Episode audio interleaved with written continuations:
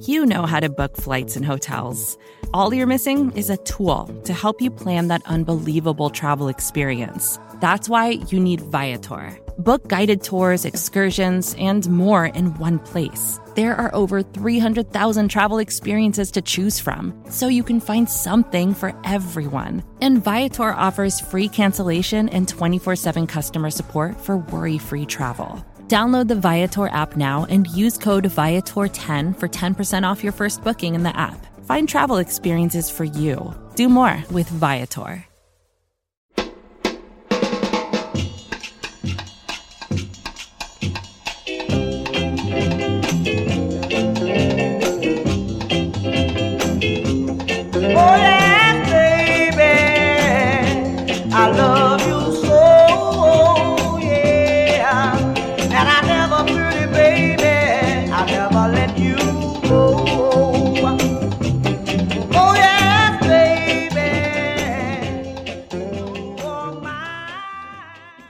Welcome to the Gastroenteritis Blues for another week. The preview, the season starts. My name is Steve Littman. I'm with Emily Anderson and Dan Volpone. Hello to both of you. How are we doing today? Dan, you start.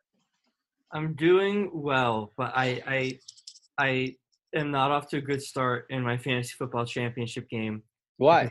Playing against Josh Allen last night. Ooh. And Aaron Rodgers didn't do much. And I was also playing against Stephon Diggs. It was all around a very bad combination, and now Sleeper only gives me an 11% chance to win. I don't know who Sleeper is, but I don't trust him. That's the platform. Oh, okay. I've never heard of that platform. Like, you don't use ESPN like normal people? No, well, we used to, but like Dynasty League, Sleeper has really good features for Dynasty League. Oh, because they let you trade your draft picks, and it's just so much easier. Cool. Emily, how are you? I'm good. Great. Long pause. I'm good. All right, great. There's a lot that has happened and will happen with the Sixers. We are going to start off with the most important thing. I don't know exactly where you guys were. It was December 14th at 4:04 p.m. Keith Pompey of all people tweets, the Sixers are waiving Derek Walton Jr. and Ryan Broekhoff, according to a source. The fact that he didn't even get his own tweet is really bothering me. And he came second. And the fact that the reporter that broke the news is Keith Pompey. And we've had this sort of on again, off again, will they, won't they thing with Keith ever since we begun. It's been a tough week for, I think, all of us ever since this. Emily, how have you coped with the news that Broekhoff and the Broekhoff card are no longer with us? It's been tough, like you said. One of the other things that's been really painful is even after they released him, the Sixers continued to use the footage from practice with him in it. So it's like, he's still in my life a little, but not enough. And that's really painful to still have that memory and to see him on my timeline like that. It's really, it's been tough. Yeah. Dan, how about you? Have you been spiraling at all because of this news? The only thing that would make me feel better about this is if Keith would come on the pod, to be honest, because to me, it's the only way he can make up for it. I love Keith. He went to Pitt, but I'm really going to blame the messenger on this one unless Keith comes on. He'll be really upset knowing that I'm blaming him for this. He really cares what we think, so I really hope he comes on. Keith knows what he's doing. You know what I mean? He knows that we are lusting after him and wanting him on this podcast. And he goes, you know what? I'm going to hold out a little longer. And not only that, I've taken away your favorite player. So the issue is he has his own podcast. I think that's Locked On Sixers. Yeah, I know. We'll come on his. We'll do a home and home. I'm happy to go on Keith's podcast. This might be what does it. Keith, fine. We are willing to go on your podcast. I know you're sort of really hoping that we would. And finally, we will commit. We'll come on your podcast. Keith's gonna be reporting real stuff. We're gonna be talking about which Sixer likes the McRib. All right. Well, rest in peace, Mr. Broekhoff. Hopefully he comes back soon. Next up, the Sixers had their preseason. They had two preseason games, and those were the only two scheduled. They won both games. They played Boston first, and then they played Indiana the other day. I figured we can just go through some of the key players on the team and tell me what you saw from them and anything that stood out to you, anybody who disappointed you or surprised you in a good way. And we can sort of go around. Embiid did not play in the second game due to a sickness that the team was like adamant, it's not COVID. They were like, he's sick. It's not COVID, I swear. So, you know, Doc said he expects him back at practice on Sunday, which is today. So, you know, it seems like this is more a, you know, he had a little thing and now he has a baby. So I imagine, you know, you're more prone to colds and stuff like that. What did you think of Joel in his one half of action, which he played against Boston? Dan? Yeah, it looks like Joel. Yeah. No issues, no surprises. Yeah. Emily? Yeah, same. I think his, not to objectify him, but I think his body looks good. Yeah. He looks like he's in better shape this season than he has in other preseason games. I feel like all those aids that he has have been working. So that's good. The aids. No, he doesn't have aids. The personal aids. Personal attendant. Oh. It's like, what are you talking about? Now that would be breaking news. Then we might get on Keith's podcast. I'm not breaking that news. No. It wouldn't be the first Embiid news that Emily's broken. So. It's true. The number one source. Right I agree. Here. I think he looks good, and he was running a lot. Like he was sort of sprinting the floor more than we're used to seeing him do that. So you know, he only played one half, but he had 18 points in that half, and he looked totally fine. So I'm happy to see him. You know, engaged and you know, a lot of times I think to start the seasons he looks a little bit slow at first and then works himself into it. So I think that that he started off in a good place. Ben Simmons to me just looks like Ben Simmons. I don't see anything particularly different about his game. His defense looks great, especially against Malcolm Brogdon in the Indiana game. He was just locking him up. He took 1 3. Which was actually an above the break three, which was, you know, a little surprising. But other than that, he looks like him and he looks fully healthy, which is, you know, the last time we saw him, he was injured. He, you know, looks fine. And, but certainly no like giant changes to his game that some people may have hoped for. What did you think of him, Emily? Yeah, I agree. I was happy that he took the three because it was funny because at first he like pump faked a three and then everyone tweeted about that. And then like the ball swung back around to him and he actually shot the three. So that was like a fun little wrinkle. The shot looked good. I mean, it didn't go in, but it looked like natural. It didn't look like hesitant. So I would like him to do more of it, but wouldn't everybody? But yeah, he looked like Ben. Yeah. Dan. Yeah. I mean, he continues to be the defender that some people seem to think Matisse Thybulle is. He's like really, really good on defense. He's just like James Harden, right, Dan? So good on defense. Well, I was gonna say though, the Ben thing that disappoints me a bit is that he's just every year comes back and has not significantly added new things on offense. Whereas, I mean, it's like he has the same type of finishes around the rim. He struggles in the same ways. I mean, I'm glad he took a three, but.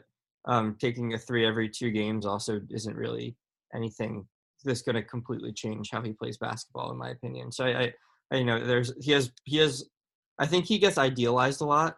I think actually Jackson Frank tweeted that at one point that he's like people think of Ben as like some ideal player that he isn't actually a lot of times, and like he's not, you know, Giannis all over the court. He still doesn't get to the foul line enough, and he is not, you know, he's not. Perfect. It's not like he's like he's still a lot of times almost, I feel like he kind of settles for that little hook shot instead of like getting all the way to the rim. And I still think he's, you know, he looks like a very similar player on offense. I believe Jackson brought up a point about the Bennett five lineups, which it seems like some Sixers fans sort of really want to see a lot. And then they tried it against Indiana for a little while, and I don't think it's a tenable lineup defensively. Like, Ben's a great defender, but he's not a rim protector. So, yeah, I think that people look at that because he's 6'10", and because he's a great defender in many other ways, but I don't think those are something that's really going to stick. And I'd honestly rather not. I'd rather him just guard the opposing best wing player. I think Doc said that too, though. He was like, sorry, Dan. He was like, I tried it and it was not good. He was like, he basically was like, no. Right.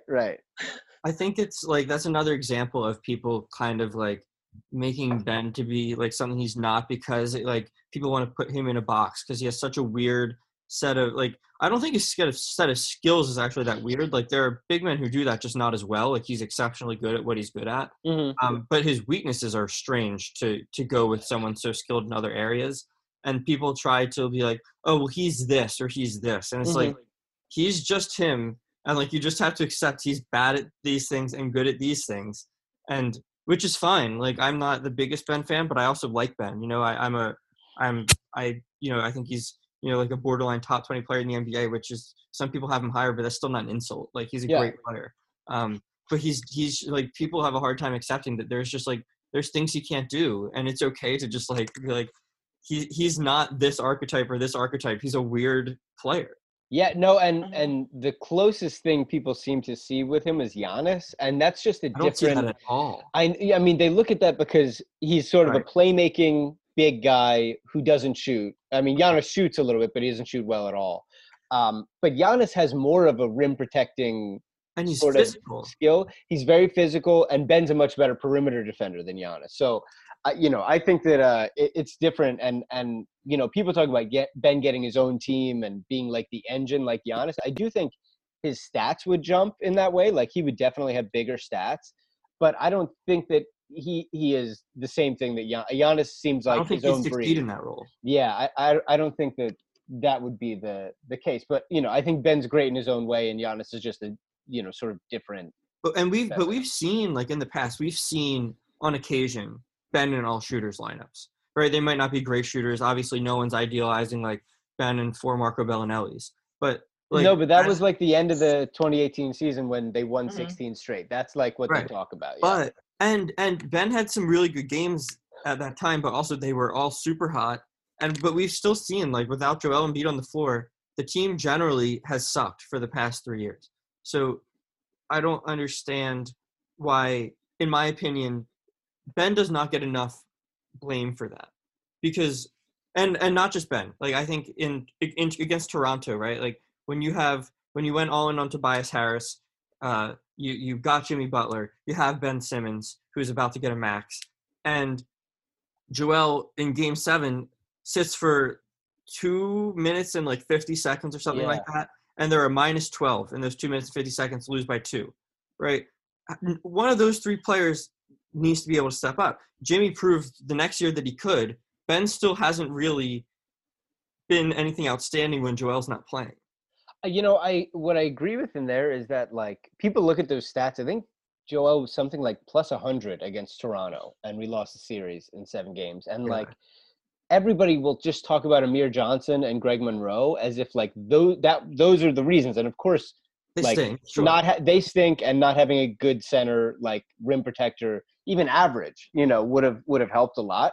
But I agree that like the other 4 guys that were out there were also gouging points, and I also think probably that was also on Brett in not figuring out a productive way to play without him. And anyway, but I mainly agree with that. The other 2 guys in the starting lineup, the new additions, Danny Green and Seth Curry. Emily, what did you think of them? Danny Green, to me, played great defense, especially, which was really cool. He does a lot of, like, the Covington stuff in that off ball. He's in passing lanes, and he's got good hands, and he's smart. What did you think of those 2 guys? Yeah, I agree. It was – and he's also, like – I don't know. You know how sometimes you're watching basketball and, like, doing something else, and then every time you look up, it's like the same person shooting and it always goes in, and like you don't see all the times that he misses. Like, that's how the Danny Green experience has been for me. Like, I know that he didn't make all of these shots, but every time I look up, he's taking one and making it. So to me, I'm like all in. Right. Seth Curry was okay. It's nice that like people can take threes on this team now and you're not like, that's going to miss. Like, there's a chance it's going to go in, and that's a nice feeling. Yeah.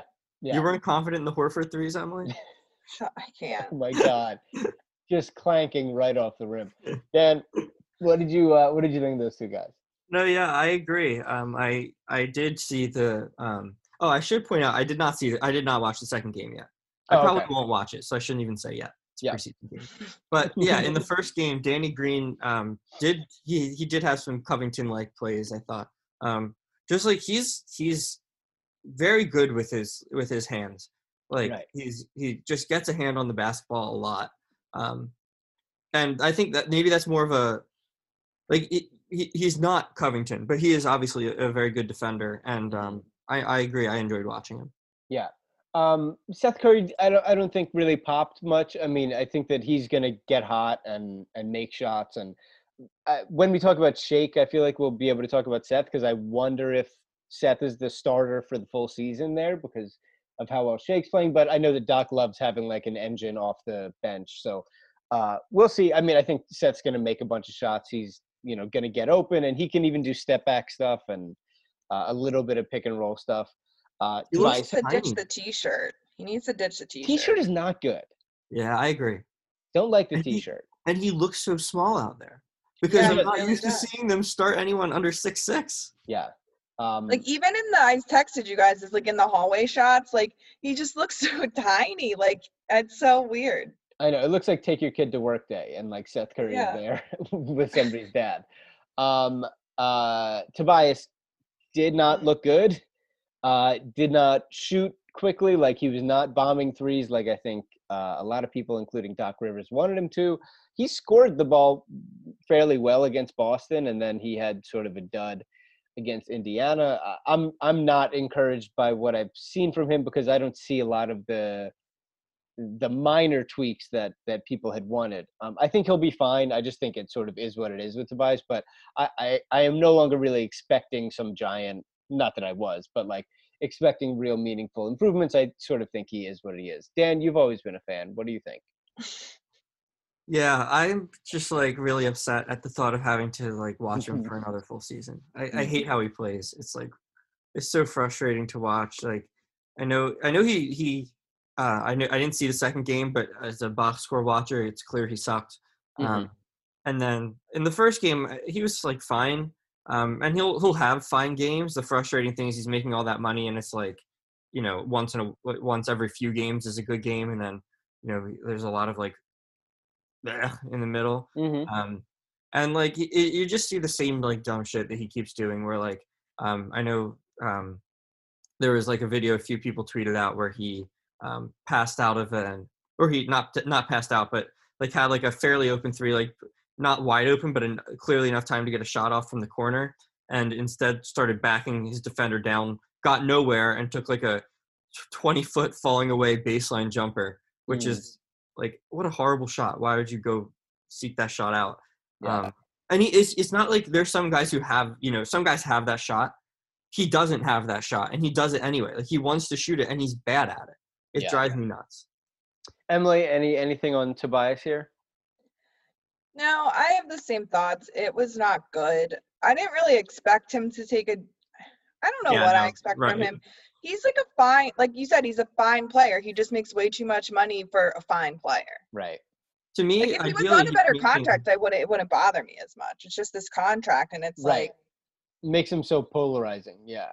But without the contract, he's still not a player that I enjoy watching. But, like, if he's making, like, $8 million a year, then like fine, he can give you like some shooting off the bench, and like he's not a disaster on defense or anything. You can put him on a big guy a little bit, like have him bump him around, but it's not like he's making like even double what he should be making. He's making like four times what he should be making. It's crazy. Yeah, if this is like fantasy land, but if he was making like $10 million a year, which a lot of guys are, and he's Dan, do you have something to report? Rudy Gobert has agreed to a 5-year, $205 million extension with the Jazz. That's over $40 million AAV. What is going on? I don't like that. All right. Speaking of $205 million, Tobias, listen, he's going to score like 20 points a game for the Sixers. So if he was making 8 or 10 million, it would be like, look at this guy. How great is that? But the fact that he's making max money, it makes us all rightfully expect a lot more of him. So The only thing that encourages me is that Doc Rivers clearly has an idea of the ways he wants to see Tobias improve. So I feel like he's going to be on him about that. And hopefully it's a work in progress. Shake Milton was just wonderful off the bench for the Sixers. He seems real to me. Like, it seems legit. And sure, did I say that about Travis Fulgham? Yeah. But Shake, I just love him. He's very cool. He seems to just stay so calm, and he's been a great shooter at every level of basketball he's played. And I'm very excited about Shake. I think that he can really help this team off the bench. And, you know, I feel like who closes games matters a little bit more than who starts them. So I feel like Shake could be the one that you see as the fifth starter out there with the main four and, you know, including Danny Green and Tobias. So who knows? I love Shake. I think that he's looked really great. Emily, what do you think about Shake? Yeah, I agree. And as we know, Doc Rivers and Daryl Morey also love Shake. So it's like maybe what we saw in these preseason games is what they had seen in practice. And in watching tape, he looked great. Like, he was making shots. Let's put money on Shake for Sixth Man of the Year. Right. What about you, Dan? Yeah, so I traded for Travis Fulgham in fantasy, and the only thing that stopped me from buying a jersey was that they didn't have it available in black. And since I traded for him, he hasn't had a catch over 10 yards. That was like 5 weeks ago. But, you know, whatever. And but, yeah, I actually, you know, I was really high on Shake, especially after the Clippers game. I think I put a little bit too much weight into him not really impressing me in the bubble at all. He wasn't terrible. And I think I kind of had him where I have Matisse, which is as someone who I don't really see contributing. And I think I was wrong. I'm almost positive I was wrong about that, because I do like what I see from Shake. And he's a fun player. I enjoy having him on the team. I'm glad he's not starting. You know, I don't think he is a starting level player, even though he can like hit some fun shots and as a good player. But he's good, you know, like he's a good enough player to like be respectable coming off the bench. Like, I don't look at him as like a bench, you know, like, oh, we got to find another player to get in the rotation. Like, he's a solid piece. And yeah, it's nice to have a guy who shoots, you know. Yeah, the other good thing about Shake is that he seems to fit really well next to Simmons and next to Embiid, so it's not like you need one of them off the court in order to have Shake excel. You know, I'm happy about him. Dwight Howard just looked really good to me, and everybody seems to adore him. Like, this is like sort of alternate universe Dwight Howard, where he's like a sage leader and people are going to him for advice, and he's, you know, helping everybody out. And so I'm obviously – 2 games into the Dwight Howard experience in Philadelphia. I'm very happy about it. And he just plays really solid and gives them good rim protection. Dan, do you have any thoughts on Dwight? Everything you said. Hell yeah. I love him. Yeah. What a great signing for the minimum. I love it. Wild. Emily? Yeah, I love it too. Props to Joe for fighting for that one. That's right. He's got a future in the front office, that Joel Embiid. That's right. Then we can sort of lump a couple guys together. We have like Matisse Thybulle and Mike Scott, who look like they're definitely – well, at least Scott is definitely part of the rotation. I think Doc wants like a backup 4-sized person. You know, it seems like he's definitely going to be out there, and Korkmaz is definitely in the rotation, shooting the ball well. And Korkmaz does some fun like off the dribble and like ball handling stuff, which I think as a – you know, tertiary ball handler he can do some of. Scott made a bunch of shots against Indiana. I don't trust him too much on defense, but you know, you would think that he won't be matched up against anybody who's going to expose him too much.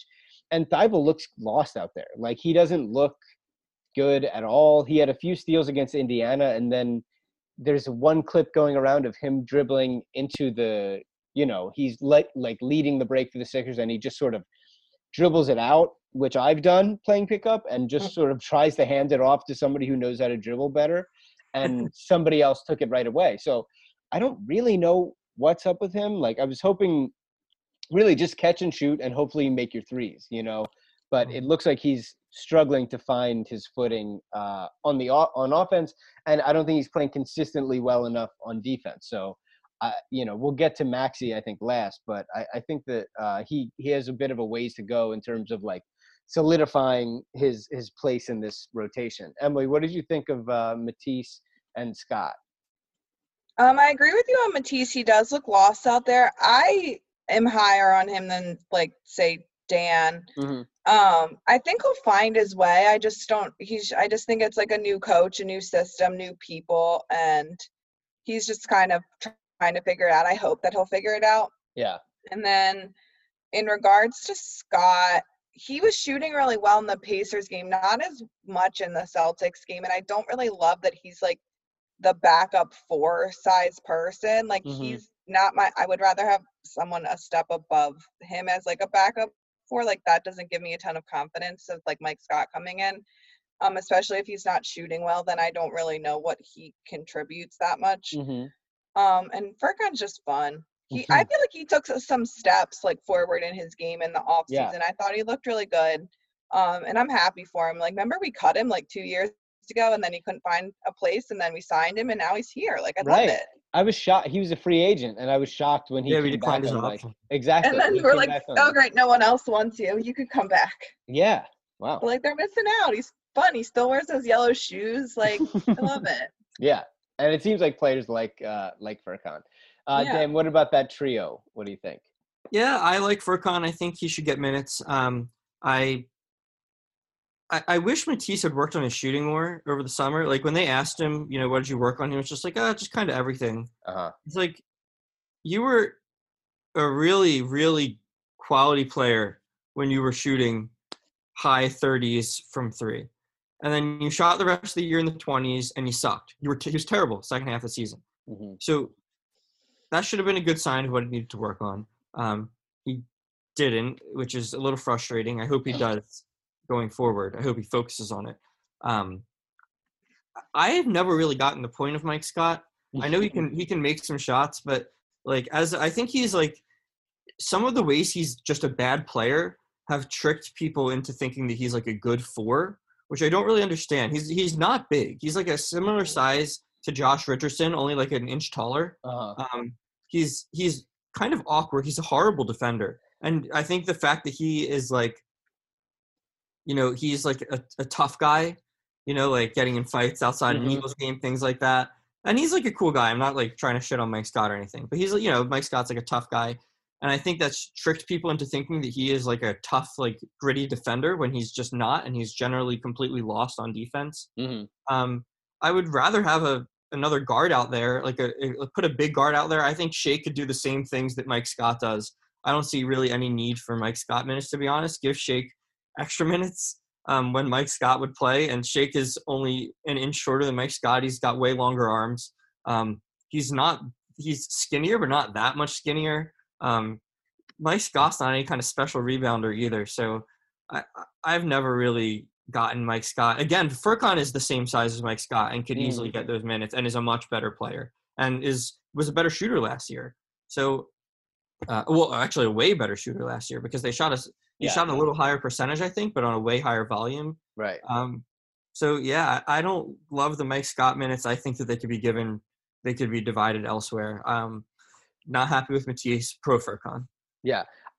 My guess is that, like, during the regular season, especially the beginning of the regular season, Doc will need guys to soak up minutes. And, like, Scott is a body who can shoot pretty well and just, like, be out there. Like, I would be surprised if in the playoffs, especially when the rotation gets trimmed to 9 or 8, if Scott's out there, if he's still on the team. So I think that Doc needs guys to play minutes and sort of sees more use in him than some of the end of the bench guys like, you know, Ferguson or whoever. Finally, we can talk about Tyrese Maxey, who just looked great to me.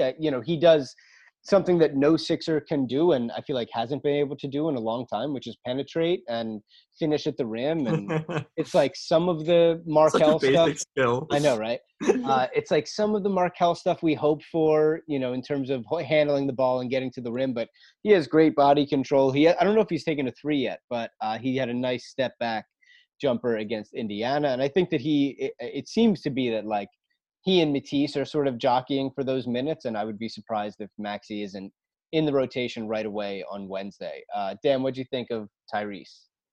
Yeah, like I said, I didn't see the second game, but I liked, you know, how he was just kind of playing so a little bit reckless at times, but just like always looking to do something. Right. It was fun. He should definitely play over Matisse. And he's, yeah, I agree. Like it's kind of weird. That's another thing. I think people think Ben Simmons does well, that he doesn't, because he gets like put in that Giannis box. Like Ben Simmons is not great at getting to the rim when he's just like blowing by a guy in the half court, especially right in the half court. In the, on the break, he has gotten very good. Another thing, people always thought he was good. He wasn't really, and then he became very good at it. Mm-hmm. In the half court, he doesn't really do that. And even though I think, you know, people think he does, and I think that's honestly part of why the Sixers struggle so much in the half court. It's not that that can only be blamed on Ben, but when he wants to be the point guard and you don't have someone else on the floor who's like just does that, who like that's why I actually like enjoyed like the Neto Berg minutes at times, even though they were like such a disaster in every other way and like right. not good enough players, but they were quick enough to like get in the lane and like then make a decision from there. And I hope Maxey can bring something like that, because Shake doesn't even do that all that well. He's like okay at it and looks good sometimes, but they need someone who can just consistently move the defense by getting to the rim. Yeah. Emily, what do you think about Tyrese Maxey? Yeah, I agree. He looked good. All the stuff that you and Dan said, I just think it's really nice. I feel like our bench is coming along nicely. Like in the Pacers game, the bench, like, I mean, I know like top minutes wise it worked out, but like the bench outscored the starters, and Doc was saying like there are games where our bench is going to win us the game, and right. That's another feeling that we haven't had in a while, being like so starter reliant, and so it's nice to have these guys come along that can like give you good minutes off the bench, and you don't like have to count down the minutes till Joel comes back in or whoever comes back in, when like you can, you know, play basketball again. Yeah. I agree. I'm excited to see him play and see all of them together. Last thing I will say on Thybulle, like I don't think he's done. I think that he's lost right now. Like I think that the defense really can be real if he settles down and like plays better positionally. And I don't think he's useless. And I think that, you know, his value to the team might ebb and flow throughout the year. I certainly don't think he's untouchable in any way in terms of the trade market, but I'm not out on him. You know, I think he's certainly got a very useful player in there, and I hope that we get to see it. All right, back to James Harden, as this just won't die. It won't die until he's traded someplace. The biggest, you know, sort of stuff happened, I believe, on Thursday when, like, Woj and then Shams, like, reported right away, like, right one after the other, that the Sixers have made Ben Simmons available in some packages with the Houston Rockets. Both of them had that pretty much independently. And then at the same time, they were saying talks aren't fluid, which feels like posturing. Like, I don't really get, if Ben Simmons is on the table, it feels like a fluid talk. I don't really understand the fluid content. And then after that, Daryl Morey reached out to Shams and said, we are not trading Ben Simmons. He is an important part of our future. Of course, Morey has said very similar things about Chris Paul before he traded him. And the Wizards about John Wall. The Wizards said the same thing about John Wall. My read on it is that I don't think that Shams and Woj would have run with that if it was unfounded. You know, if that was just like Steven Silas or somebody else with the Rockets calling and lying, I would bet that they have a better way to vet those things.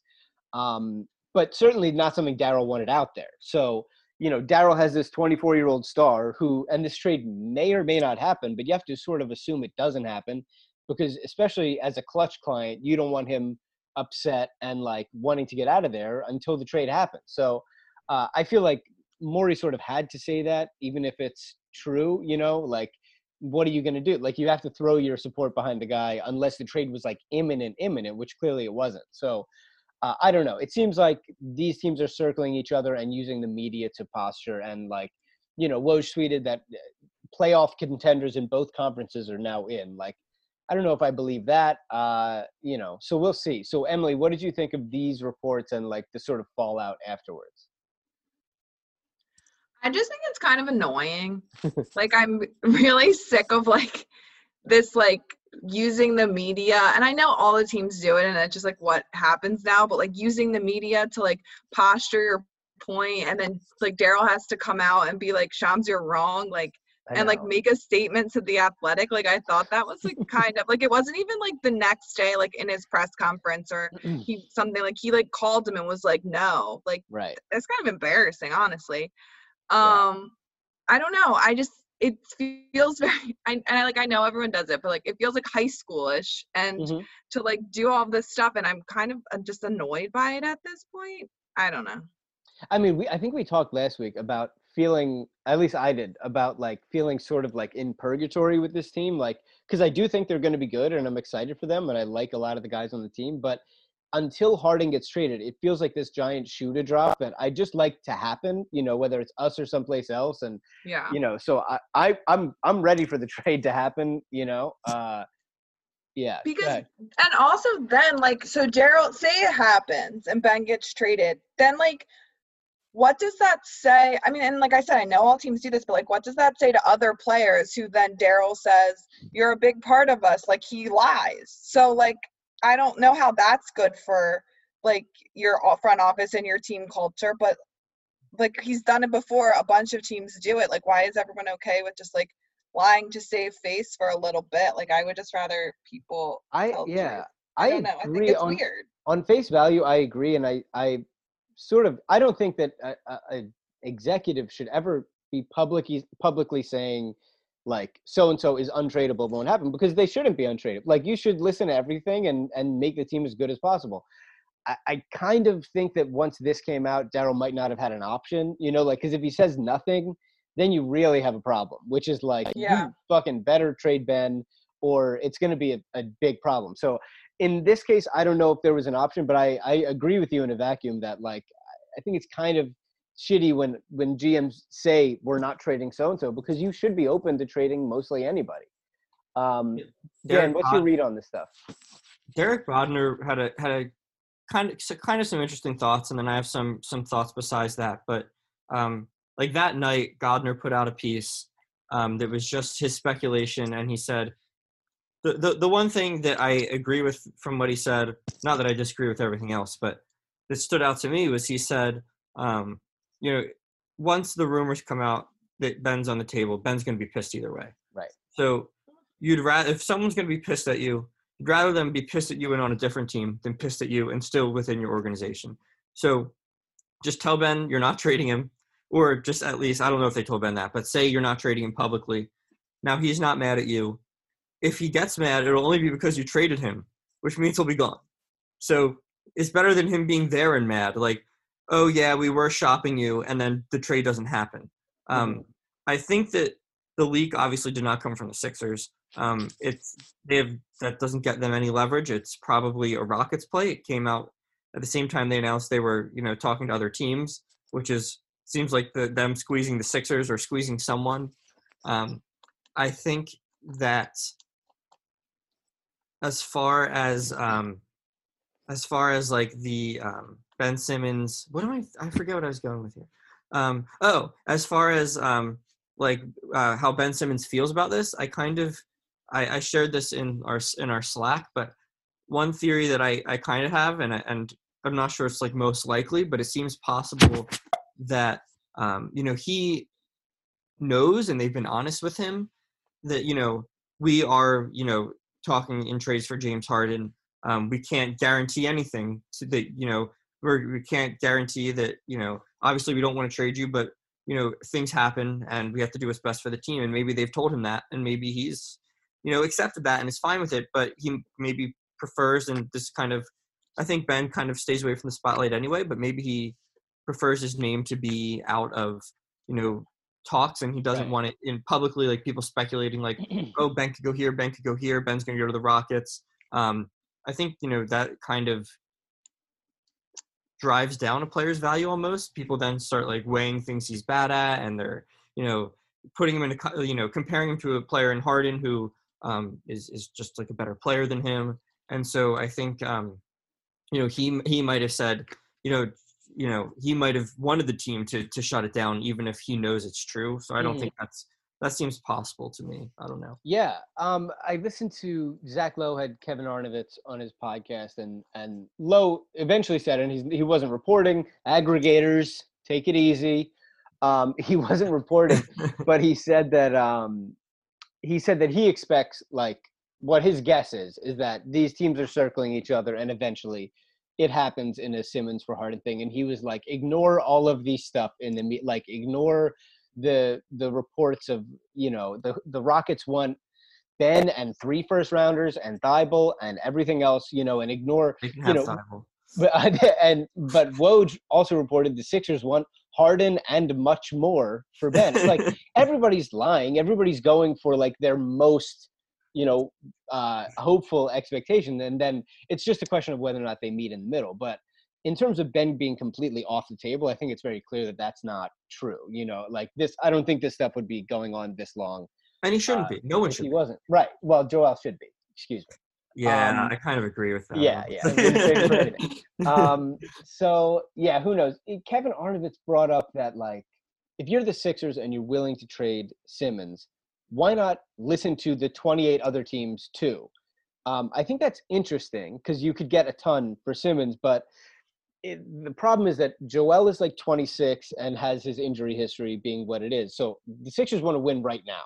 So they could get 20 picks from Oklahoma City, but how much good does that do you when you have a player who's like a top 10 guy who wants to win right now? It's not like, you know, when the Pelicans were trading AD and they just wanted picks and to get better and they got Zion and, you know, then there you go. You know, this is like the Sixers are a unique situation where they could trade a star and then want to keep competing. So I don't know how many better offers there would be than Harden because somebody as good as Harden isn't available generally. I disagree with him because not with you, with what he said, because I think, you know, his logic is that it's going to give you leverage, that you're talking to other teams and that, you know, the Rockets are going to have to top all these other teams. Right. But what you're really doing is losing leverage because right now you can just keep Simmons, right? You can just say, you know, Ben Simmons is not being traded. They've said that. You know, it's not really like a disaster. They can easily go into the next 5 seasons with Simmons and it's fine. So they're probably, like you pointed out, they're probably not getting better offer than Harden. Once you open it up to other teams, Ben is now fully on the table. There's no, Ben, you're not being traded once you're talking to every single team, like what will you give us for Ben? Now Ben's pretty much just being traded to the highest bidder. And Ben is not going to want to stay after that. There's one team for one specific player is, I think, understandable. And as a player, you have to understand like the business end of it. But if you're just straight up shopping this guy who you just signed to a 5-year deal, I mean, I think that is fair to say like that could like piss him off. So yeah, and you could be like you could see like a Ben Simmons trade request if he feels like he's not valued by the organization. Like Rich Paul certainly has been like the center of a lot of these things. So you could see Ben being like, okay, if I'm not wanted here, I want to go someplace that's going to value me. So yeah, I kind of feel like I agree in that like the Sixers might want to deal with kid gloves here and be like, there's one guy that we would trade you for, and that's why you're seeing this stuff. But it's not like we want to trade you for, you know, picks and whatever else. Dan, you wrote a piece about James Harden, and a reader asked you to apologize. So quickly, I'd just like you to give a public apology, and then we can move on. Yes, I'm sorry to only this one person. I do want to say when I wrote this, because we had a lot of James Harden disagreement. And I wrote it not with any of that in mind. I actually wrote it entirely with the Tim McMahon piece in mind. And it was just kind of my reaction to that. Like, just like I straight up don't care about a lot of like the James Harden personal stuff. Like, I don't really care if he's like taking a day off to like go party or do some other dumb shit because he's like still so good on the court. And I think that speaks for itself. And like, to me, that's like the only concern. Like the concern with that would be that it's taking away from his game when clearly his game is perfectly fine. And that was just kind of, so I read that and that was like my feeling, like, you know, we've speculated, I don't know if we've talked about it on the pod, but like that probably came from maybe like someone associated with Daryl, that they're, you know, leaking this stuff to drive down his value. Clearly if Daryl's still trying to trade for him, it didn't bother anyone in that organization that much. The Rockets are trying to keep him. D'Antoni is apparently, you know, D'Antoni's team is also trying to get him somewhat with the Nets. So it's not like any of these people who lived through this were completely put off by it. So yeah, basically I wrote that I just, you know, to sum up, don't care. And I think a lot, like, these are silly reasons to not trade for someone. Like, they're all off court reasons. They're not really focused on you know, how great he is as a player. And I think that some of the, so I've never seen a piece get that many comments. It had like 630 comments. We're viral, baby. We're viral. And most of them were mad at me. And a lot of people were like offended as if like I was calling them silly, which I want to, I guess I would genuinely, like, if I'm like, I know I jokingly apologized, even though I'm not sorry, but like, no, but that wasn't your intention, was to... Right, I'm absolutely not calling... And I think people do silly things in fandom. Yeah. Like we just said, we would... Joel's untouchable, right? I believe that. I would hate if they traded Joel. Yeah. It's silly because you would trade Joel for Giannis in a second, but I would hate it, right? So I understand why people don't want to trade Ben. I think it's silly, and I have my own silly things that I think. And it's not an insult for, like... as a fan to think a silly thing. And it really wasn't my intention to insult anyone like that. Yeah. When you mentioned the McMahon thing, and I think Emily, you can agree with this. The fact that you can drink like James Harden seems to drink and go out like he seems to go out and play like 75 games a year. Yeah. You never miss his time. I mean, are you kidding me? If I like get drunk in December, I'm out until May. I don't know what to tell you. Like, I can't do that. So, more impressed than anything. Emily, are you in the same way? Am I impressed? No. Are you, if you like get drunk, could you play basketball the next day with any acumen? No. It's incredible. I need to drink a lot of Diet Coke the next day, take like 3 naps. I need to call my dad. Yeah. And eat pasta and then be like, I always, whenever I get drunk, I always get feel really guilty, and I'm like, Luna deserves better than this. That's my main thing. I feel like a deep spiral of shame. Yeah. So yeah, no. But also, I have to say, I think it's going to catch up with him. So definitely could. I don't want to put all my eggs in this James Harden basket when he's going to hit, you know, 33, and it's going to hit up. It's going to catch up with him. It caught up with me at 28, but James Harden, it's coming. But he's, you have to keep in mind, he's a God tier drinker right now. Like no one's in his class at this point. He's like college Johnny Manziel level. Nuts. He's always at strip clubs. I've been to a couple. I hated them. I felt bad for everybody. And it's not my scene. So, but you remember Johnny Manziel was always partying in college. Yeah. I mean, I feel bad kind of saying that because I think he actually did have to get help after college. I think so. I forgot about that. That kind of sucks. Yeah. Actually, he's doing fine now, so good for him. But yeah, James Harden reminds me of that, just like constantly out. Like it's impressive. And like still, like Johnny Manziel was an elite player. Like he won the Heisman, and like it's like Allen Iverson level shit is what. Yeah, yeah. No, it's true. The city went through like AI at TGI Fridays until 3 a.m. all the time, and this would be that. I think I'm already on record with this, but the only personality thing that I really won't stand for Harden is him coming here and doesn't end up liking playing with Joel and tells Daryl to trade Joel. Won't do it. Sorry, James, not happening. So I don't think we'll have that kind of leverage here because the team is exactly. They're so branded around Joel. They're so invested in him for so long. I don't think James Harden comes in and becomes like the voice that the front office hears. It's one thing doing that in Houston where he was like Houston's guy for 8 years, but to come into Philadelphia, I would hope he wouldn't have that same leverage. But yeah. With threats to our nation waiting around every corner, adaptability is more important than ever. When conditions change without notice, quick strategic thinking is crucial. And with obstacles consistently impending, determination is essential in overcoming them. It's this willingness, decisiveness, and resilience that sets Marines apart. With our fighting spirit, we don't just fight battles, we win them. Marines are the constant our nation counts on to fight the unknown. And through adaptable problem solving, we do just that. Learn more at marines.com. All right, let's run down a couple predictions for the year as the season gets started. I want to hear, you know, you can choose any of these. You know, the most disappointing Sixer or where you think they end in the standings or how far they go in the playoffs. I'd like to hear what you think is going to happen with the Sixers. Emily, give me a few that you might have in your mind. It's hard to say after the preseason games. Like, most disappointing, I would say like Matisse, but I kind of think he's gonna figure it out. Happy surprise. I'm gonna say Shake. I think he's really going to take a leap this year. I already said I want to put money on Shake for Sixth Man of the Year. Mm-hmm. I probably can get really good odds on that right now. So, mm-hmm. As far as standings, we kind of talked about it last week. I said like 3 or 4. And then playoffs, I really would love for them to make it to the Eastern Conference Finals. Yeah. I don't know if it's going to happen. It would have, I think with the current roster, there would have to be some like lucky bounces our way. I think we're owed some lucky bounces, to be honest. I think you're right.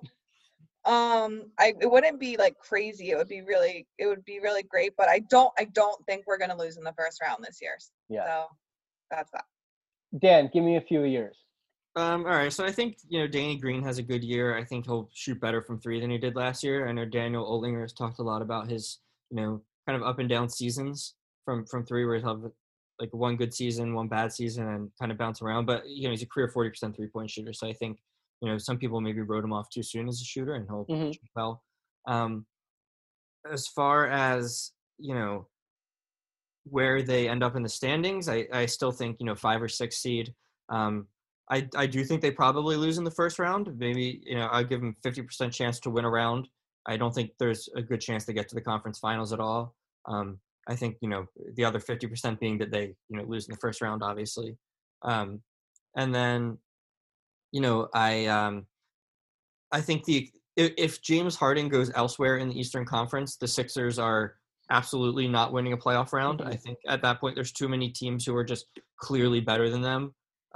If James Harden goes to the Sixers, though, I think they're the favorite in the East. I think it changes things that much. So I think, they're still maybe not the 1 seed, maybe given the 2 seed, just the way the Bucks play in the regular season.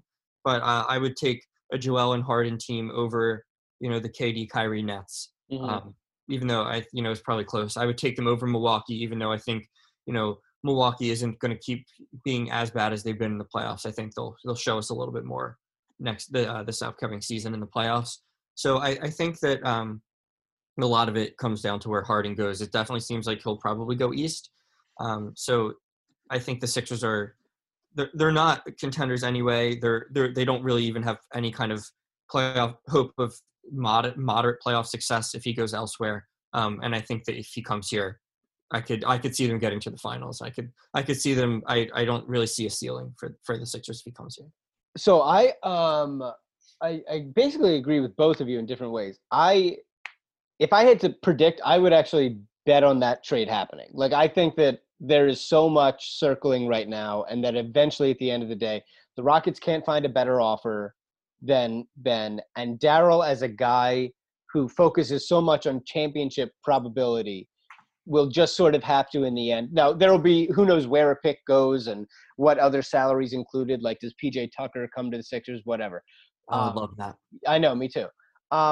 So, but assuming there's no trade, assuming it's just the roster that we have now, I think they're going to be very good. Like, I think that the Sixers, like, this formula works, and they have smart players and good defenders. And I think, obviously all of this is providing help, but like, Joel's great, Ben's great. Like, I think that they'll win games. I could see them as the 3 seed, just in terms of like, other teams might have more to figure out than the Sixers during the regular season, because the Sixers have Ben and Joe, who've been here, and a lot of guys that sort of plug and play, whereas the Nets have great players, but a lot to figure out on their own, in terms of a brand new system and a new coach and all that. What I worry about with this team is in the playoffs, in not having a perimeter guy who can get his own bucket. So that's what I worry about, is like, when it really comes down to it. Did you say Matisse? No, Maxey. Maxey, yeah, sure. Like, that's what I worry about, is in the playoffs, when it comes down to it, like, who can get you a bunch of buckets? Because it's that sort of other formula is harder to do when you need to run stuff to get somebody open and all of that kind of stuff. So, yeah, I would say that the most likely thing would be like a second round exit for this team, which would be a bummer again. But I think they're going to be good. I think they'll win a good amount of games and stay healthy and be better than they were last year. I would think there's a real ceiling in terms of the playoff success, given that they don't have a guy on the perimeter who can close games. And it's just hard to play out of the post in the end of games in the postseason. All right, Dan, you have a thing you want to do. That's the intro. Go ahead. Yeah, so basically I just kind of got curious because I'm very low on the Sixers compared to others. And I wanted to – I'm going to share my screen so I can see you guys while I see – can you let me share? Because I want to be able to see you guys. How do I do that? How do I do it? I look at this spreadsheet. Don't worry about it. But basically the Sixers to me are not contenders. But I wanted to kind of check myself. So I went back and I kind of looked at – Okay, I think you should be able to share now. Okay, cool. Yes, I can. Thank you. So I went back and looked at just contenders and – or not contenders, sorry. Sorry, I was doing the screen share. Focusing. I went back and I'll do this quick because we're running a little long. But I went back and I looked at the every team who's won a championship since the last time Jordan won a championship. So this is since 99, since after Jordan won. Most of them have deeper benches and just deeper starting lineups than the Sixers do. Almost every single best player, arguably every single one of the best players on these teams is currently better than Joel, or was better than Joel Embiid is right now. Almost every single one of the second best players better than Ben Simmons, and almost every single one of the third best players better than Tobias Harris. If you consider Tobias our third best player, maybe it's Seth Curry. I don't know. But I kind of put this together. So the best players, you have Tim Duncan, Shaq, Tim Duncan. Chauncey Billups, you could say, that was a crazy deep team. I was thinking that was an incredibly deep team, and they're like an anomaly in winning that title. But I would think that Joel, like this year, is better than Chauncey was that year. Right. So that's the one. And then maybe, so then you have Tim Duncan, Dwayne Wade, maybe Paul Pierce. But after Paul Pierce in 2008, you have the last, 12 years. You have Kobe, Dirk, LeBron, Kawhi, Steph, LeBron, Steph, / Durant, Kawhi, LeBron. None of them are – Joel is nowhere near any of them, in my opinion. And I love Joel. He's just not – he's not there. He's not a top – especially how hot Dirk got in those playoffs. Like, Joel is not at that level. Second best players, most of them are better than Ben Simmons, not all of them. David Robinson, Kobe, David Robinson. You could maybe argue about, Ben Wallace, I think would be fair to put, Ben ahead of. You could make that case. Ginobili at that time was probably better than Ben is now. That's a tough one. I think you're probably right. But he was. I know he was top 10 in MVP voting at one point. Oh, wow. I didn't even realize that. He was like ninth or something. Shaq, Ginobili again. And those teams had Tony Parker. Garnett, Gasol, Pau Gasol, who was probably still better than Ben then. Tyson Chandler, I'd take Ben over, of course. Yeah. But then you have Dwayne Wade, Tim Duncan again, Klay Thompson, Kyrie Irving in 2016 was fantastic. Kevin Durant /Steph. Pascal Siakam, you could say. I would go. You could argue Pascal. That he had a great playoff, but you could take Ben, and then Anthony Davis, obviously much better. So you're looking at two or three guys in the last 20 to 21 years. And then third best players. I honestly don't know who Sean Ellie and Glenn Rice are, but I asked my dad who, after looking at like Basketball Reference, and he was like, "Oh yeah, it was probably these guys." So great if you guys have an opinion on him. I was 1 year old, so I haven't seen them play, and I'm not going to pretend I have. Don't. Derek Fisher was obviously a good player, and he won twice with the Lakers. Again, you get to Tony Parker. Tayshaun Prince was a solid player, although you could give it to a few guys as the third best player on that Pistons team. They were, like we said, really deep. Tony Parker, Jason Williams on the Heat, although, again, you could give it to a few guys there. That's kind of my point about how these teams are pretty deep. Right. Tony Parker, again, Ray Allen, obviously much better than Tobias. Lamar Odom twice in his prime was probably still better than Tobias. He was great back then. Yeah, Sean Marion was still a good player then. Chris Bosh twice was a million times better than Tobias. Tony Parker, again, was great in 2014. Draymond, not even close. Kevin Love, still best, even as gotten so much older, is still better than Tobias now. Klay Thompson, obviously so much better. Kyle Lowry, 100 times better. KCP, I just threw him in there. I don't even know if he was the third best player on that team. Again, they were really just a big two. But he had a good series. I would say Tobias is better than him, but it's not anything. But again, their two best players were LeBron and Anthony Davis. So it's like I don't see these Sixers as having that kind of top end talent or the kind of depth. I know their bench is fun. I like their bench. If they had the top end talent, their bench would be fine, but they don't have the bench that some of these teams have, and they absolutely don't have the top end talent of really any of these teams, except maybe the 2004 Pistons, who, you know, their 4, 5, 6, you know, best players were so much better than what the Sixers have after this. You know, Rasheed Wallace was solid, and they were, and Rip, they had Rip Hamilton on that team, who was a stud. So they're the only team that kind of compares. And like you said, they were kind of an anomaly, and they were 15, 16 years ago. So I wanted to check myself, and I thought it might be like a fun thing to kind of just talk about on the pod, which is just that, like, you know, the Sixers are not at this level. And I think that if you swap Ben Simmons for James Harden, you can start to put the Sixers in a category with some of these teams. And I think they do make sense as a contending team, where you have like a, you know, like, he's not as good as 2015 Steph, but he's not much worse. He's not, I don't think he's much worse at all. I think he's fantastic, and he's probably, you know, almost as good. And then I still take Joel over Clay, even though I love Clay. And then at that point, you know, they didn't have Durant yet. Draymond is way better than Tobias, but you know, maybe this Sixers team, we don't have an Iguodala, but if some other guys step up at that point, then maybe we go a little deeper. If Shake steps up, if you know, if Dwight Howard plays well off the bench, and you have, you know, Seth Curry shoot well, and you have you know, if Maxey can contribute and Danny Green plays well, now you're really rounding out a rotation with the top end talent, the top 1-2 punch. So I think that it does kind of check out that the Sixers are, you know, probably not contenders, but would be with a trade. And I just kind of wanted to share that a little bit. Yeah, I mean, to me, the other interesting thing is that, like, a team with their best player as a center hasn't won since Duncan in 2007, which is interesting. And I think that is pretty fair that we see around the league. That makes sense. And, you know, I think it's all pretty much fair. Yeah. Okay, cool. I have to pee very badly. I'm going to be right back. We can cut out this part.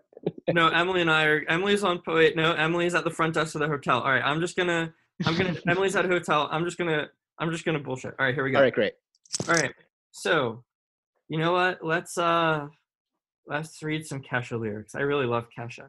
All right, let's read the lyrics to Let 'Em Talk by Kesha from Rainbow, a 2017 album. I find them very inspirational. All right, here we go. You got your own opinions, but baby, I don't even need to hear them. Oh, I'm not going to do any enthusiasm here, because I don't want to. It used to hurt me, used to bring me down. Do your worst, because nothing's going to stop me now. Don't let those losers take your magic, baby. Yeah, shake that ass. Don't care if they talk about it. Fuck all that. Haters, just forget about them. Whoa, just let them talk about it. Oh, Emily's back. I was reading Kesha lyrics to pass the time. How are you? What are you eating? Egg McMuffin. Oh, nice. I like a good McMuffin. McMuffins they're not my favorite. Like I said, we talked about this before. I'm a McGriddle guy, but the McMuffin's also very good. It's a good sandwich. Yeah, I had to call the front desk because checkout's supposed to be at 11, and I was like, we're not gonna be done in 16 minutes. So I thought, now my checkout's at 11:30. Nice. Oh, that's good. That's good. They gave you an extra half hour. I'm like, there's like no one here, so I don't think it's a big deal, but. Nice. All right. I'm back. I read Kesha lyrics. It was awesome. That's fun. Yeah. All right. What is next? This is going to be a big pot. Yeah. I had to push my checkout back. That's why I had to call the front desk. Oh, my God. That's so nice. Thank you. That's dedication to the pod. You know what this is? This is the pod now. Huh? This is the pod for people who want to just, like, pass time at this point. Like, it's like I have a long drive. I want to, like, kind of think about the Sixers and kind of, you know, listen to people have, like, dumb conversations. Perfect. We're your place. If you've made it this far, we thank you for your service. Thank you. All right, Dan, you have a new game. What you can enter into it. I think we're retiring, or at least putting to bed the most likely game for a while, and we're transitioning to a new one. Yeah, we're taking a little break from the most likely game. I think, you know, it's kind of been hard to come up with some good questions. I know personally, I went last week and I had a tough time because it's just like we've gone through a lot of good ones, and I'm feeling like a lack of creativity. So we're playing a catchphrase adjacent NBA game. So I had I put all of the Sixers in the pot. I had you guys send me players. I put them in there. I added a few of my own. And basically, I have catchphrase here. We're going to use the catchphrase timer, so you're going to hear the tick, tick, tick, tick, tick. I'm going to hold it up so you guys can hear it. I'm going to be on both teams. So I'm going to see the clue, the person, and I'm going to, you know, give you guys the clues. You guys can like ask me questions if you don't like my clue giving. You can like make guesses, try to work with me. You guys both play catchphrase, right? So we're just gonna do it like that. Catchphrase, we're gonna follow the basic catchphrase rules. Like you can't say, oh, rhymes with this, starts with this, right? And I'm also gonna create my own rule, which is I'm not going to say what team the player's on. I think that makes it too easy. Oh, okay. And I'm not gonna say their number. So basically, I think we can do our usual best of seven. We have enough names for that, and we'll just follow the timer. And whoever is stuck on the, you know, whoever's stuck who or hasn't answered yet, I guess, when the timer runs out, loses, and the other person gets the point. First person 4 points wins. So is it whoever answers quickest? No. So we're gonna take turns, right? So I'm gonna say like you go first, right? So I have a name for you. I'm going to give you hints. You try to guess it. Once you guess it, now Emily has to guess it before the timer runs out. We go back and forth until the timer runs out. And whoever it's stuck on when the timer runs out, the other person. Oh, cool. Got it. And so I have all the names that you sent me, all the Sixers names I put in, all the names I put in. We're at, I don't know how many names we're at. We have enough. And I put them I'm really bad at this. No, you'll be good at it. I believe in you. And I put them in a list randomizer, so they're going to be spit out in random order, and I'm just going to – I haven't thought about this ahead of time, so I don't have good clues prepared. I think that kind of ruins the game. I just have to, like, make it up as I go. And I don't know what order they'll be in. Oh, I will know what order they'll be in, but right now I don't, and we're just going to kind of, you know, go for it from there. Yep. Okay. Here we go. I'm going to randomize it. Who's going first? Who wants to go first? Emily. Okay. All right, Emily, you're going first. And – let me move my... It probably should be best of three because four is an even number. Are we doing best of seven? No, best of seven. First to four. Oh, first to four. Okay. Yeah, and so it should take like 7 minutes, I think, because it's like a minute each, I think. I think the timer's a minute.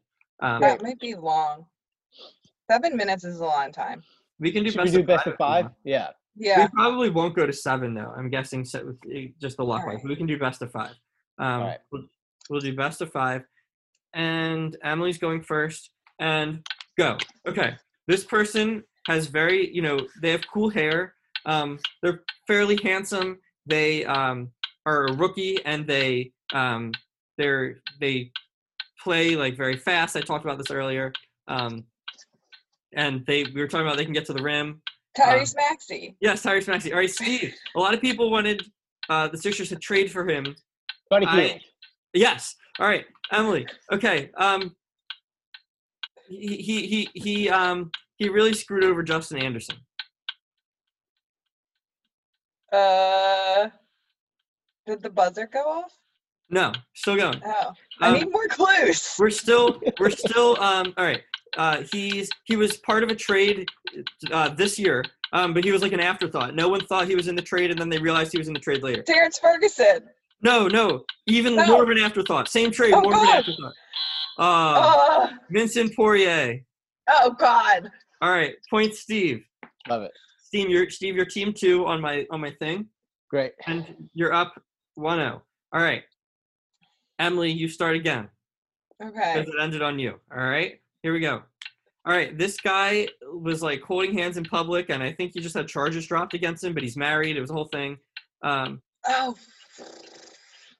You can Google it. Just Google it. Google's acceptable. What do you Google? Holding hands in public? NBA player who had charges dropped. I don't know. Yeah.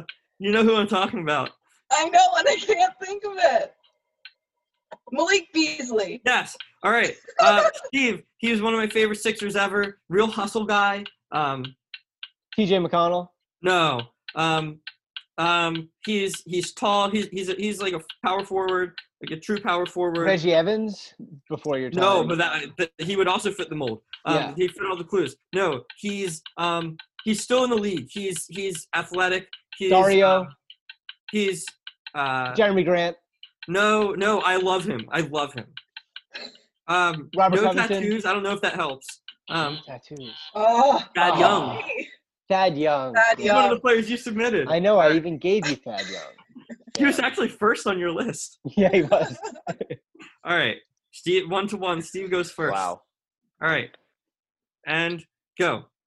All right. Tom interviewed him. Tom West interviewed him. He's a rookie. Desmond Bain? Yes. All right. Emily. He's the second best player on his team. He's a local guy. Went to Lehigh. Oh, CJ McCollum. I submitted that. Yeah, CJ McCollum. He's all from Ohio. He's not really local. All right, well, he went to college local. Hey, let's keep it going. It's on Steve. Me now. All right. He's a Kevin Rice guy. Arguably Kevin Rice's favorite player. Little guy. Oh, traded. Ishmael. Yeah. All right. Emily. I think he went in the same draft as Chris Dunn. He played great in the playoffs. He couldn't miss a shot in the playoffs. I lost in the conference finals. Jamal Murray. It would really help if we could have the team. I know, that's too easy. One of mine, too. If I could just say, second best player in the Nuggets, Jamal Murray. Easy, sure. Too easy. All right, 2-1. Also, I'm supposed to say that CJ McCollum lived across the street from Jordy in college. He went. Oh, were they friends? He had him on his Jordy was in charge of the radio, and CJ wanted a show, so they kind of knew each other. But oh, cool, love it. That's why we're big CJ people in our house. That's great. So I can close it out on this one. Steve could win here. You probably will. I'm terrible at this. Hey, right, Emily, you got this. All right, here we go.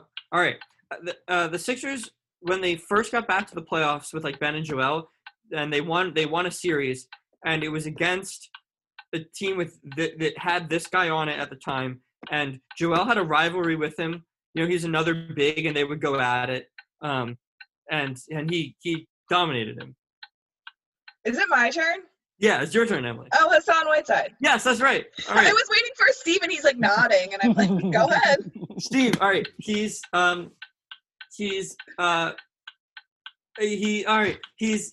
we're very confident. We all believe in him this year.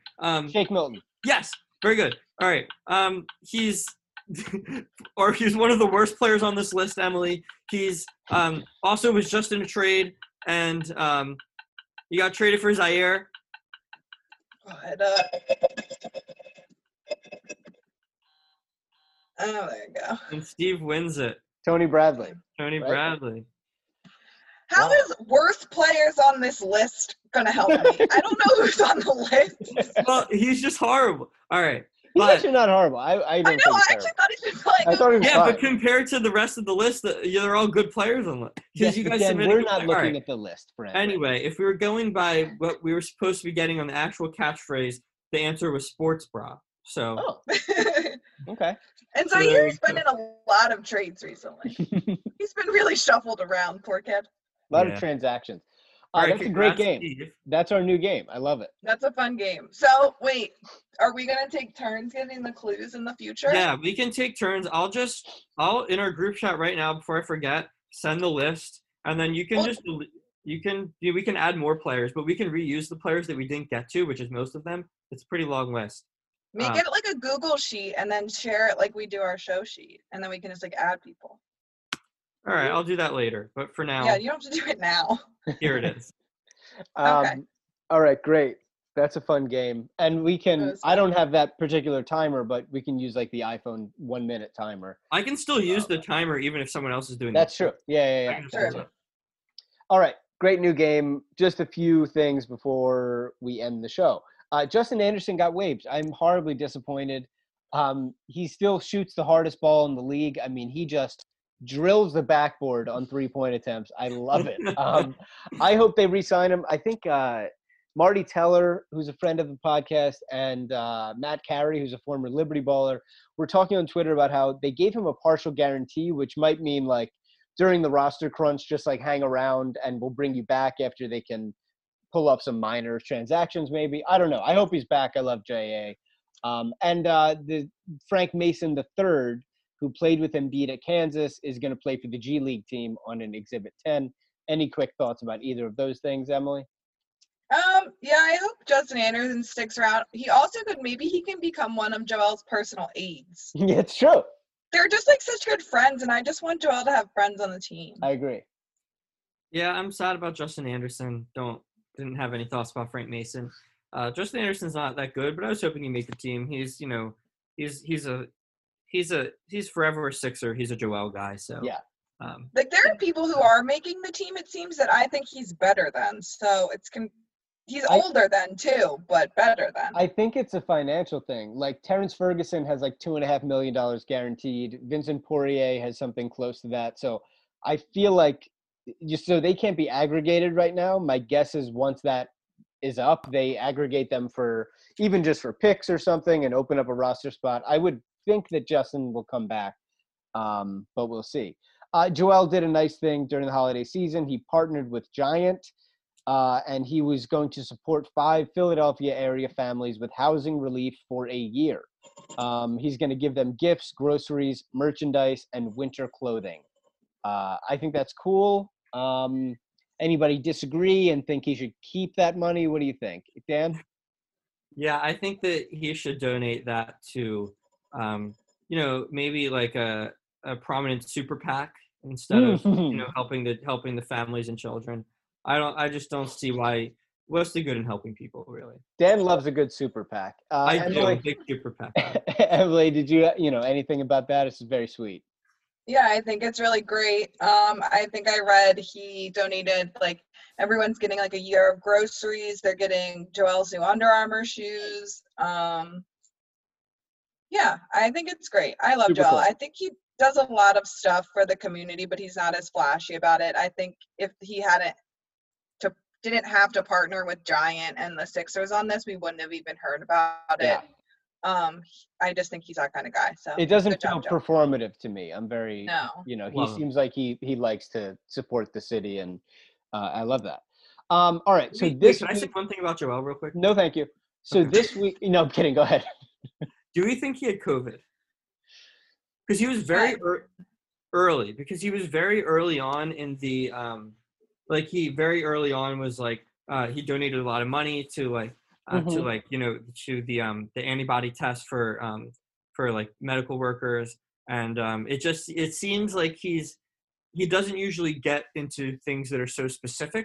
Like I think just like generally helping, like this is fairly broad, right? Like it's not narrow, like helping just families in general in like all kinds of ways, picking 5 families and just like help them in with all kinds of things. Like it feels like that's the kind of thing he's done. He's never really taken a main issue, although COVID is kind of an unavoidable issue. But he was quick to like, I think he before anyone was like NBA players was like quickly donating money to like help with that kind of thing, and it made me wonder at the time, like, and I know the Sixers had tested positive early on, and they wouldn't say who, right?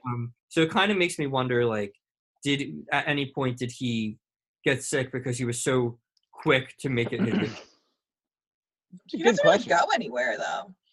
That's true, too. That's a good point. I do remember reading something in, like, Sports Illustrated or something when he made that donation that he had. It was a time a lot of people were donating, but they were donating mostly to, like the workers at, like, the stadiums and stuff like that, like a lot of relief. And Joe had a thing about how he did a lot of research about, like, where the best place to send his money was. Right. And that was like the antibody testing was like where the money he thought could do. So he like was educated on it, but maybe like that's how he got educated on it. I don't know. I have no idea. I was going to say that I'd be sort of surprised if a player that high profile would get it and that news wouldn't leak out. But the team also did a great job in not leaking out the you know, the fact that he was expecting a child.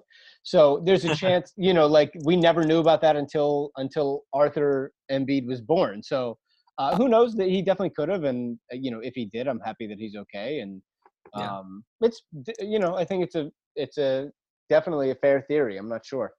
Yeah. This week, the Sixers season starts. Very exciting.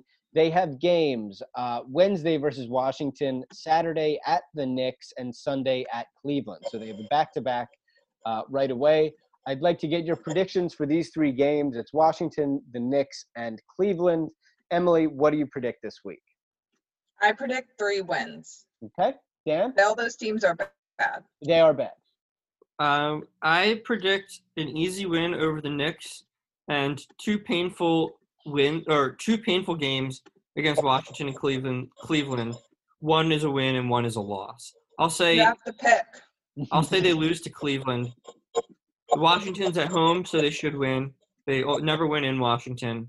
I say they start off 2-0 and then play like the most Sixersy game against Cleveland, and you're just like, this is miserable the whole time, and they don't pull it out. Right. I wonder. This feels a little bit too early, but I wonder if Embiid would already rest that second game of a back-to-back. I would sort of doubt it in the first week of the season, but that would definitely be a losable game if it's the second night of a back-to-back and no Embiid. I'm also predicting 3 wins. I think that they beat Washington, and at one point Embiid and Westbrook go sort of nose-to-nose, which would be a lot of fun for me. I think it'll be a good first week. Finally, before we get you out of here, this week is the end of The Bachelorette. It's been a great season. There's Monday and Tuesday. There's one where they fuck each other, and then there's the second one where Tayshia chooses. What do you guys think? Who ends up as the Bachelorette, the winner of the Bachelorette? Dan, what do you think? I'm just going to go with Emily. You tell me who you think, and I'm going to go with Emily. Emily always knows. I'm not spoiled. I just read into things a lot. Also, I have to say, they don't like when you call it the winner, Steve, because it's like about finding love. You're not really like winning a competition. The lover. But really you are. It's about, you know, finding true love on this journey. Yeah. I'm going to pick Zach. Hell yeah. Love Zach. Yeah. Love Zach, and we'll love our Zach friend. More, hopefully. Our good friend, Zach Clark. Love him. You know, if I had to choose somebody who's not going to come on the podcast, I would choose Ivan. I think that he's got a real chance. He seems like a very sweet guy. I like him a lot. I think him and Zach will be the final 2. I think Ben comes back to tell her he loves her. Really?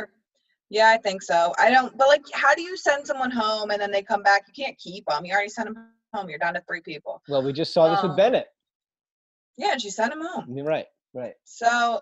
I think Zach and Ivan are the final 2. I'm going to keep all of my cards behind Zach, and let's see what happens. You know, we call a lot of people friends of the pod, but Zach is much closer to being a friend of the pod than most of the people we call friends of the pod. Sure. In that we've actually had, you know, someone on this pod has interacted with him, and he has expressed interest in joining us. Yeah, but I think about his sneakers. If we say friends of the pod about enough people won't know who's real and who's fake. So we should keep saying it. Yeah. And then people will be surprised. But I think it's important that people know that Zach is a real friend. He's an actual, that's true. Zach broke off not as much, but now at least he has some free time on his hands. Beginning of the season, very exciting. We'll be with you all along the way. The next pod will be either late Sunday night or out, you know, when this usually is on Monday. And that's it. Anything else, guys? Well, the Sixers play Sunday. Okay, I need to – what time is the game? 7:30. Oh, I wonder if AU can talk after the game then. Or we could even – we'll talk about it. We could even do it at a regular time Sunday. Right, and then splice it in. Yeah, okay. For everyone who celebrates, happy Merry Christmas, Happy Holidays. That's going to be in between the next week. That's right. Oh, yes, good call. Yeah, so just enjoy your time. Merry Christmas. This will not – it won't be New Year's. New Year's will be after that. Right, okay. So I hope you guys have a great Christmas and enjoy. Yes. Yeah. See you guys. See you. Bye.